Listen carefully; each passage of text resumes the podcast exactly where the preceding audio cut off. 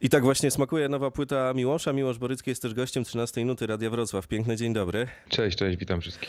W czerwcu minął właśnie rok od pamiętnego koncertu na Stadionie Śląskim. Ludzie do dzisiaj tak naprawdę chylą czoła, ale no nie ma co się dziwić, bo scenowstąpienie to było coś wyjątkowego. I tak się zastanawiałem, czy wracasz w ogóle do tego. A to pytanie jest uzasadnione tym, że no nie zawsze polski artysta sprzedaje ponad 40 000 biletów na wydarzenie. No, ja też wspominam to wydarzenie dobrze, miło i przyjemnie. Nie ukrywam, że wracam do tego i nie ukrywam, że cały czas w mojej głowie jest jakaś taka myśl, żeby kiedyś zrobić coś podobnego i ona czasem dominuje całą resztę i po prostu sobie siedzę w domu albo wieczorem, jak nie mogę zasnąć, zastanawiam się, co by musiało się wydarzyć przez najbliższe 2-3 lata muzycznego w moim życiu, żeby na przykład za te 3-4 podsumować to znowu jakimś takim wyjątkowym wydarzeniem, bo z tego co wiem i z tego co widzę, to niespecjalnym problemem byłoby zrobić po prostu jeszcze raz to samo i sprzedać jeszcze więcej biletów na to, bo ludzie po prostu na to przyszli, ale ja chciałbym zrobić coś nowego, wyjątkowego, wielkiego również, w inny sposób, może potraktować muzykę moją lub czyjąś i znowu wrócić na ten Stadion Śląski, bo to po prostu było wspaniałe raz, że wydarzenie dla ludzi, tylko że oni to przeżywali jeden wieczór, ale my to produkowaliśmy parę miesięcy i to wszystko, co się działo przez te parę miesięcy, a szczególnie przez te ostatnie 2 tygodnie takiej ścisłej produkcji, to dla mnie to był świetny, wyjątkowy i dużo uczący mnie czas. No. I chciałbym to przeżyć jeszcze raz. Warto powiedzieć, że też dopiero po was był Dawid Podsiadło i tak o Hemingway, ale też warto powiedzieć, że coś dobrego dzieje się na polskim rynku muzycznym. Oczywiście to jest subiektywne zdanie, ale ta robota, którą wykonujesz ty, czy podobni do ciebie artyści, pokazuje, że wcale nie musimy ściągać gwiazd z zagranicy, tylko te nasze tutaj. Gwiazdy to w cudzysłów oczywiście, ale ci ludzie, którzy robią dobrą muzyczną robotę, oni potrafią przełożyć to na sprzedaż chociażby biletów i na muzyczną jakość. I to jest fajne i wiesz co jest najfajniejsze w tym wszystkim, że to nie zawsze taka popularność i liczby internetowe idą w parze jakby z tym przełożeniem sprzedażowo-obecnościowym na takich wydarzeniach, a nawet rzadziej niż częściej tak się dzieje i okazuje się, że to taka popularność, klikalność i nośność tych numerów wcale nie broni się tym, że ci ludzie są oddanymi słuchaczami, którzy chcą takiego polskiego artystę wspierać w taki wyjątkowy dzień, kiedy trzeba rzeczywiście te 200 zł zamiast 80 na jego bilet na jego koncert wydać i przyjść i być tam, przejechać całą Polskę z powodu takiego wydarzenia. A nam się to między innymi udało i to jest wspaniałe i widzę, że jest masa polskich artystów, których ja sam słucham i których sam doceniam, którzy po prostu są dosłownie docenieni. Nie chodzi o to, że są popularni, nie chodzi o to, że są sprzedajni, tak to mówiąc trochę dziwnie.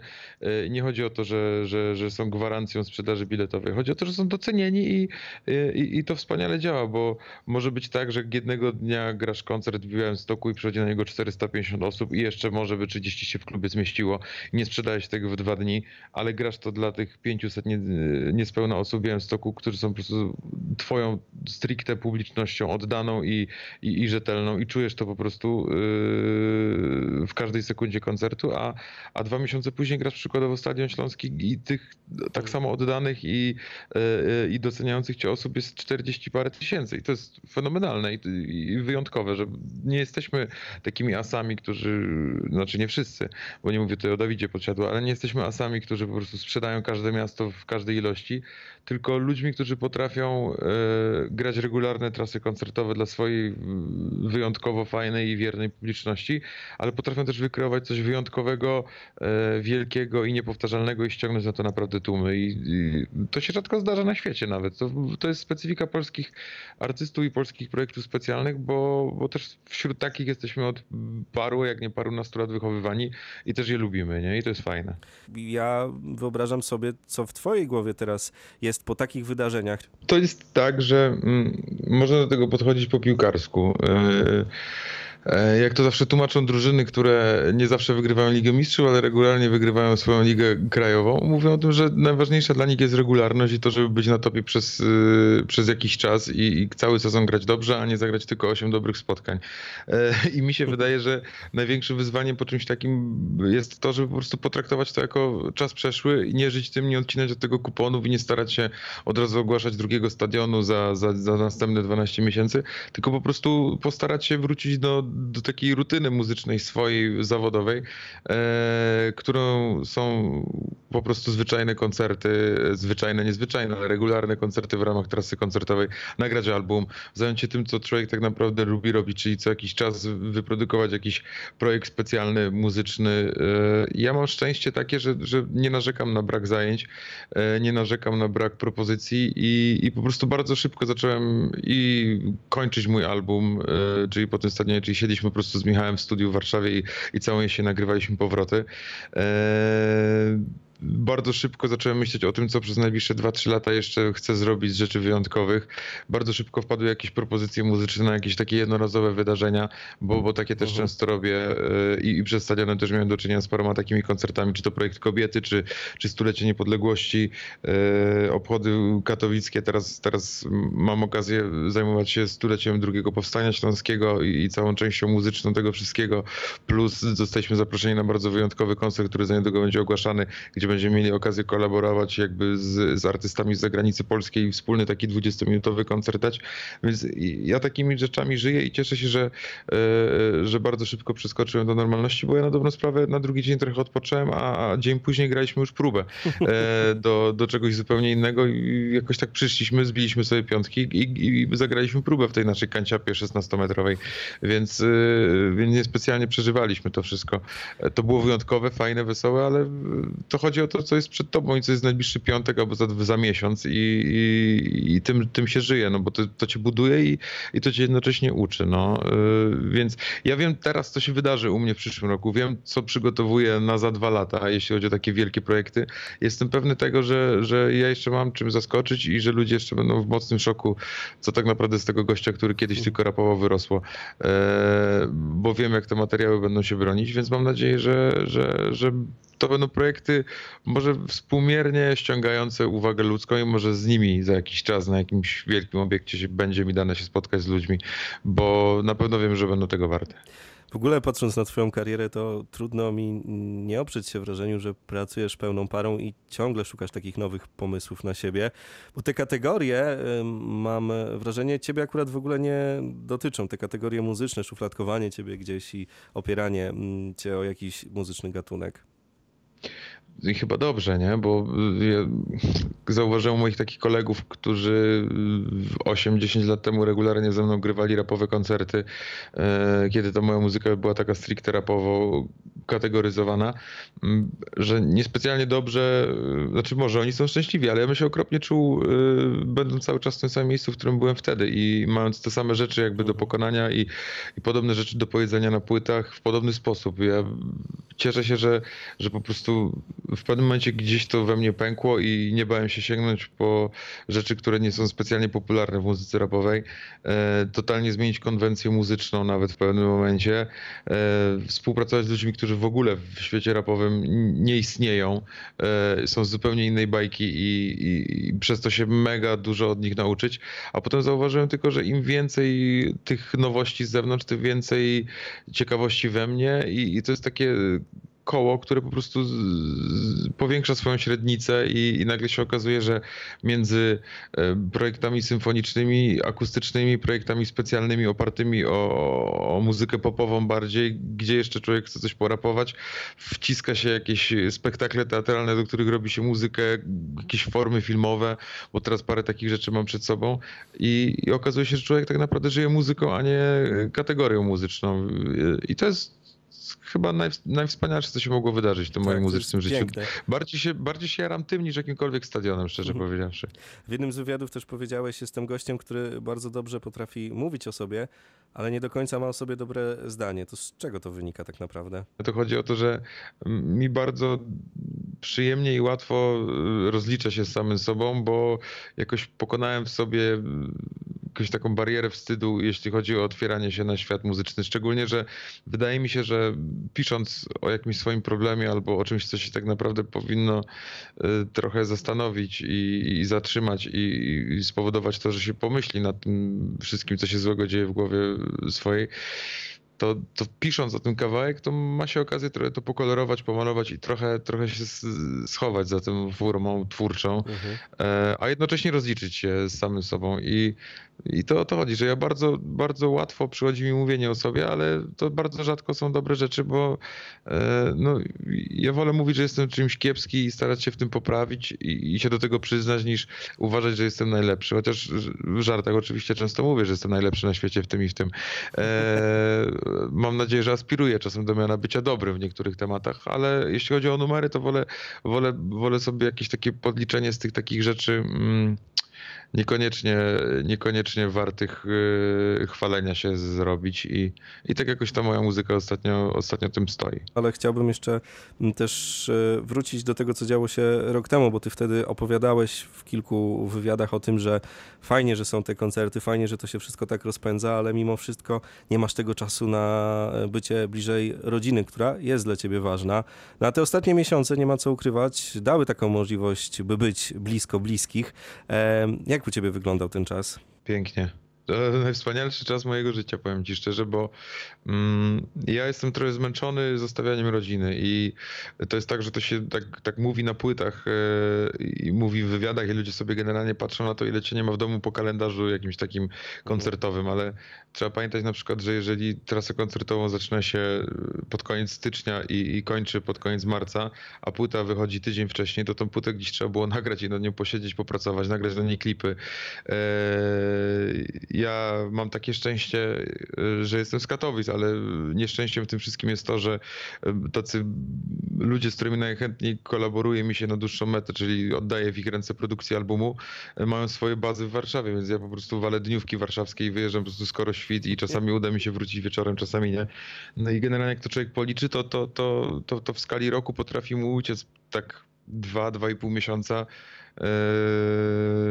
po prostu dniówek, które mógł spędzić ze swoją córką, żoną albo po prostu z dalszą rodziną i jakoś fajnie to przeżyć. I to nagle w całym tym negatywnym wydarzeniu pandemicznym ja przez pierwszy miesiąc w zasadzie nie byłem w pracy nawet na moment i to było ciężkie dla mnie przez kilka dni, ale potem zacząłem się tak jarać tym wszystkim, co normalnie mi ucieka często, a teraz miałem to po prostu na wyciągnięcie ręki codziennie i nie było w stanie mi to uciec, że zacząłem dostrzegać w tym naprawdę bardzo dużo pozytywnych rzeczy, a kolejny plus jest taki, że im dłużej to trwało, tym było jeszcze lepiej, bo odpocząłem wreszcie po 7-8 latach takiej naprawdę agresywnej aktywności i zawodowej i wiadomo, że pojawiają się urlopy, jakieś takie wyjazdy gdzieś na tydzień, czasami nawet na dwa nam się udało wyskoczyć, może raz czy dwa, ale to są urlopy, które każdy zna i wie, że po takim urlopie czasami przydałby się jeszcze następny od urlopu, a po prostu tak długi czas zawieszenia zawodowego dla mnie spowodowało to, że ja się naprawdę mocno zresetowałem, niesamowicie odpocząłem. Dopiero po miesiącu poszedłem pierwszy raz do studia i mój mózg zaczął w ogóle wreszcie pracować w odpowiedni sposób i w bardzo taki wyporny. I ja po prostu wchodząc do studia w 4 godziny wychodzę z czymś po prostu, z czego wszyscy, bo ja tę muzykę muszę potem puścić mojej żonie, mojemu managementowi. Jeżeli robimy coś, co ma gdzieś świat dalej, to po prostu potem sobie to oceniamy. To po prostu przynoszę za każdym razem coś, z czego wszyscy jesteśmy zadowoleni, bo widocznie ta przerwa była mi potrzebna. Przestałem się sam ze sobą siłować, odpocząłem, nie szukałem na siłę zajęcia, nie byłem zdołowany tym, że wyjeżdżam z domu co chwilę i że zostawiam dziewczyny, tylko po prostu naprawdę wreszcie to poczułem i nie pozabijaliśmy się, co jest najważniejsze. Miałem szansę codziennie obcować z moją córką, która po prostu codziennie mówi 30 słów więcej i teraz już pod koniec tego wszystkiego, kiedy robisz już normalnie, to ona jest, już tak można powiedzieć, pełnoprawnym obywatelem, który potrafi wyrazić swoje zdanie z pełnym zdaniem po prostu. I naprawdę świetne rzeczy przeżyłem przez ten czas. I w studiu, i w rodzinie, szczególnie w rodzinie i w domu, a jednocześnie no jakoś tak nie zakopałem się muzycznie. Tęsknię za koncertami oczywiście strasznie, bo to jest po prostu najwspanialsze, co można robić, jeśli się jest muzykiem, ale wiem, że one zaraz wracają i po prostu się do nich tylko, mam nadzieję, dobrze przygotować teraz i będę pamiętać pewnie całe życie te 3 miesiące. No. O swojej żonie Sandrze mówisz, to największy fart mojego życia, więc trochę to wynika z tego, co opowiedziałeś przed chwilą.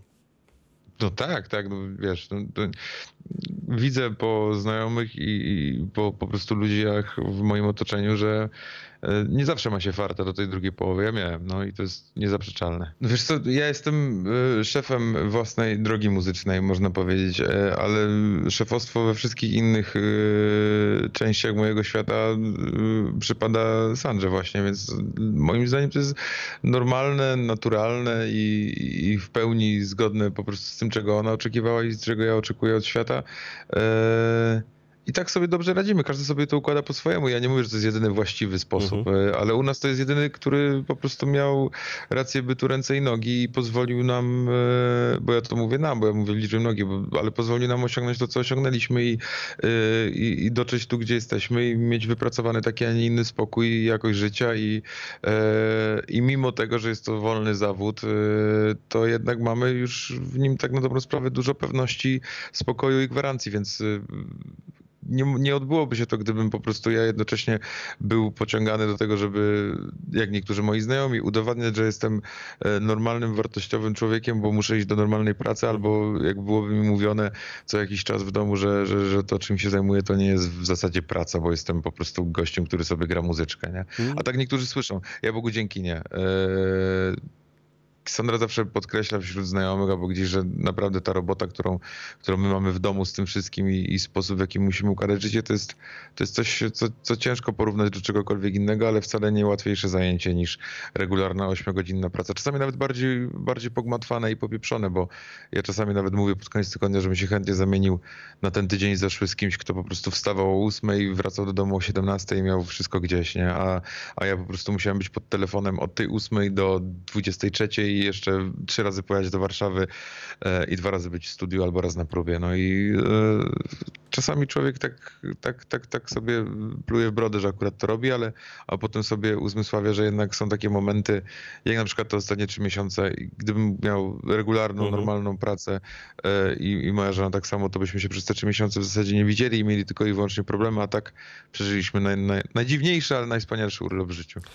Jesteś też dla mnie gościem, który zawsze robił wszystko trochę na własnych zasadach, bo pamiętam nawet te początki, jak sam montowałeś klipy, produkcję robiłeś razem z żoną, no brałeś się za rogi z muzyką i przynosiło to efekty lepsze lub gorsze, jak u każdego artysty. Ja bym chętnie to w ogóle wszystko dalej robił samemu i się w każdemu wpieprzał w robotę i zaglądał przez ramię i mówił nie, ale właśnie to Sandra mi bardzo często przypomina, że nie od tego jestem, tylko od czegoś innego, a ci ludzie, których po prostu brzydko mówiąc wynajmujemy i dostają kasę za to, że robią dla nas coś wyjątkowego i super, to po prostu mają to robić i żebym dał im pracować i nie psuł im ich pomysłów.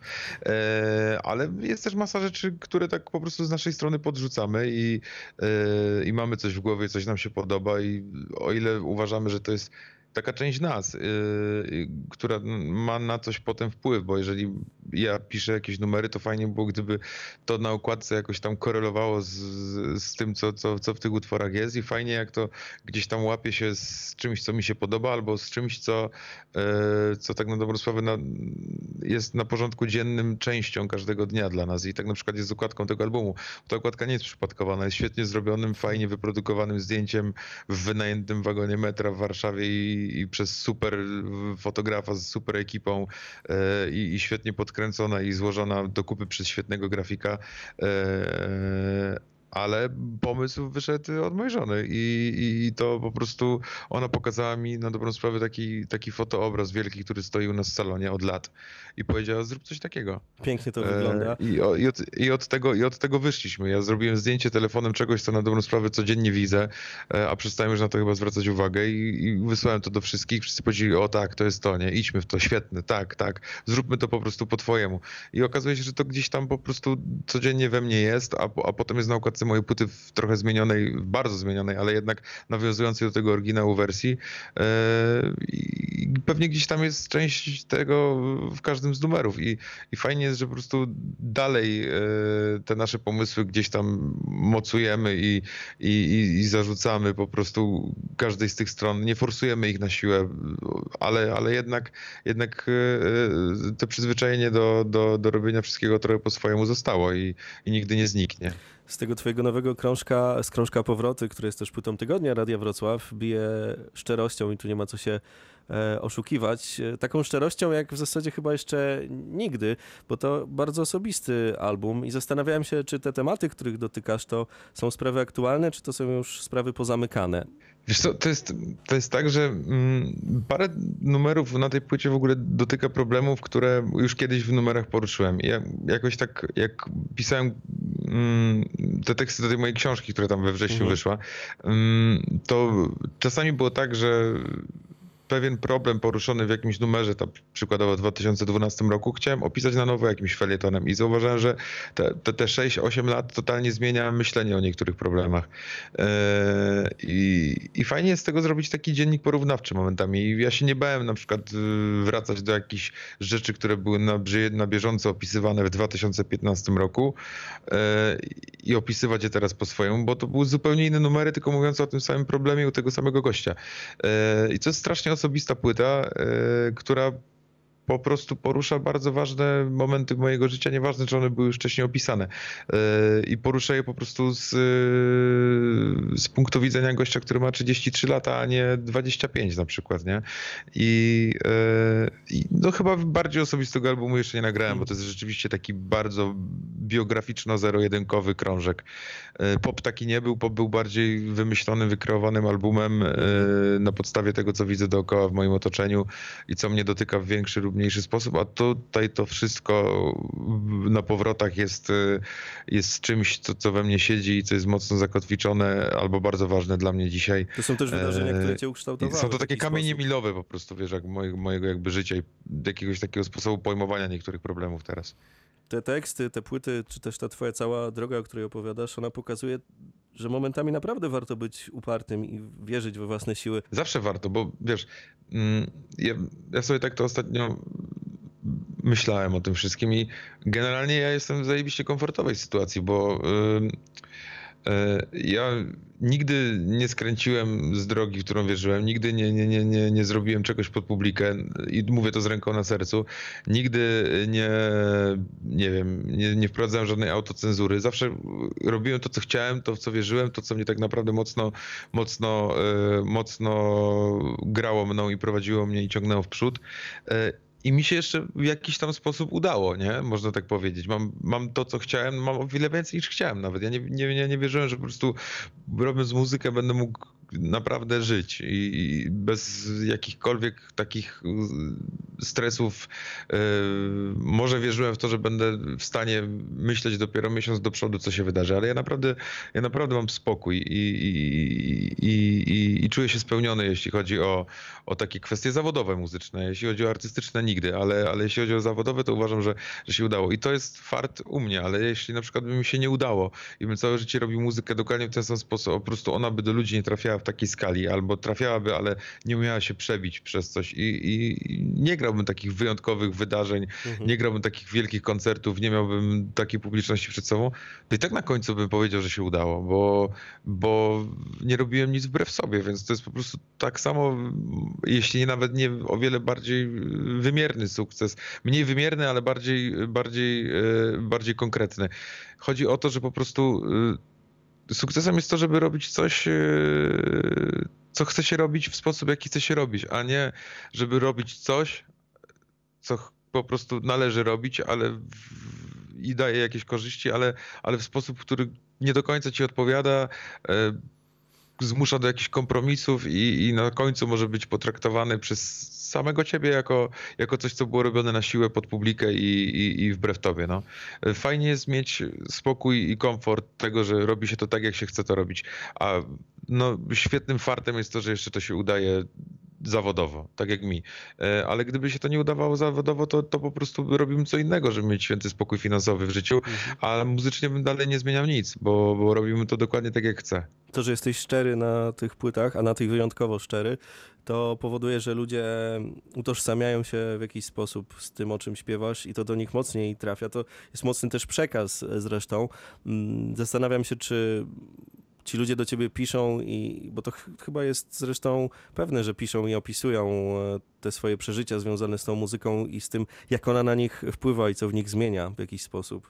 No i jest tak, ja nie ukrywam, że ze mną jest ciężko się bezpośrednio skontaktować, bo też uważam, że o wiele lepiej z tymi ludźmi, jak już chcą coś powiedzieć, to po prostu przy okazji koncertu się spotkać albo gdzieś na ulicy nawet, bo czasami tak to się odbywa. Ja czasami jestem w szoku, ale dopiero wtedy dociera do mnie i bardzo długo też trwało to, że aż zrozumiałem, że pisząc o sobie, piszę na dobrą sprawę o ludziach. No i jeżeli dopatruję się w sobie jakichś zwykłych problemów, takich, które dotykają, okazuje się, każdego, to pisząc o nich, piszę też o innych.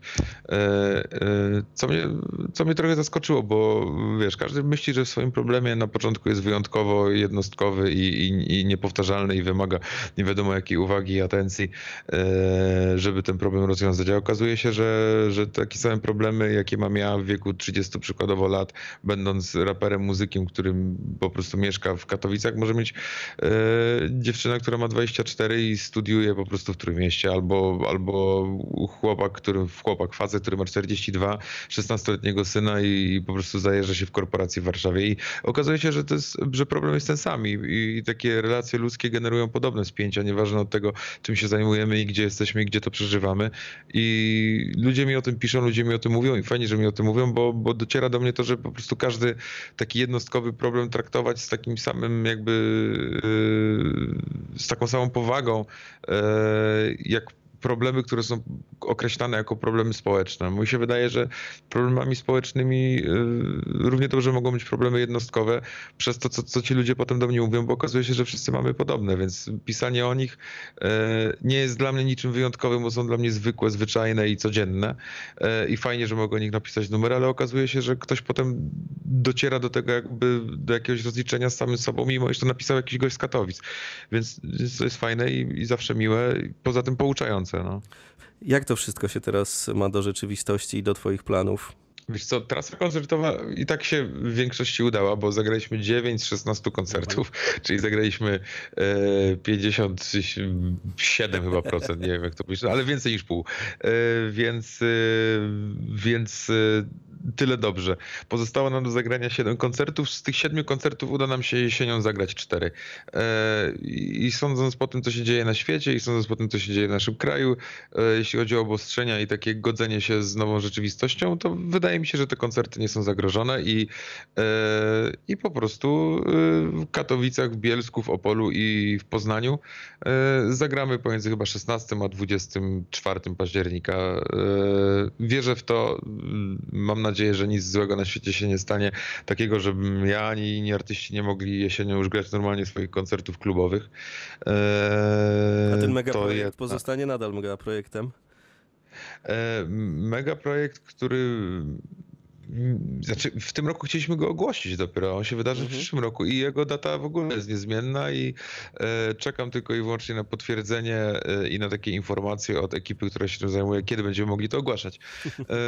Ale stawiam, że do jesieni też to ogłosimy i damy możliwość ludziom kupienia już biletów na to wydarzenie, na te wydarzenia, więc na pewno będzie ciekawie i będziemy to ogłaszać. Wiem już na pewno, że w lutym przyszłego roku będziemy chcieli zagrać powtórkową trasę koncertową związaną jakby z rocznicą wydania płyty Powroty, bo to już będzie rok. Dziwny rok, co prawda, ale rok. I chcielibyśmy zagrać w tych miastach, które graliśmy pierwszą część trasy, przynajmniej w większości z nich, zagrać jeszcze raz koncerty trochę w zmienionej formie. I na pewno będziemy się o to starać. A w przyszłym roku czeka nas parę takich dużych wydarzeń. Raz, że 2021 to w ogóle będzie pewnie pracowity rok dla większości muzyków, bo stawiam, że 85% koncertów plenerowych i festiwalowych, które nie odbyły się w naszym przypadku w tym roku, wydarzą się w przyszłym, nie redukując liczby tych przyszłorocznych, więc gdybym miał w tym roku zagrać jeszcze 40 koncertów, a w przyszłym roku koło 40 również, to w tym roku zdarzy mi się zagrać pewnie jeszcze z 8, a w przyszłym roku 72, więc to będzie pracowity rok przed nami i pracowity przed publicznością, bo trzeba będzie na nie wszystkie jechać gdzieś, nie?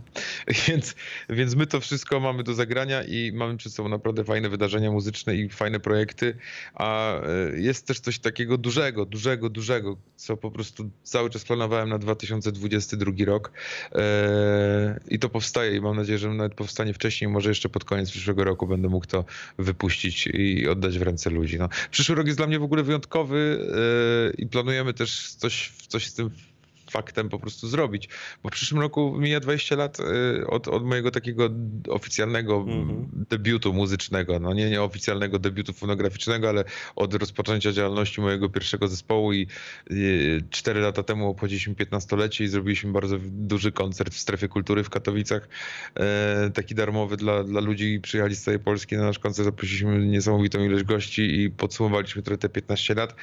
W tym przyszłym roku chcielibyśmy zrobić coś podobnego, zobaczymy czy starczy nam to miejsca w kalendarzu, ale mam nadzieję, że tak i też będziemy to ogłaszać, więc przed nami naprawdę bardzo mocny, pracowity czas teraz, no i ja zacieram ręce, bo odpocząłem i mam na to wszystko energię.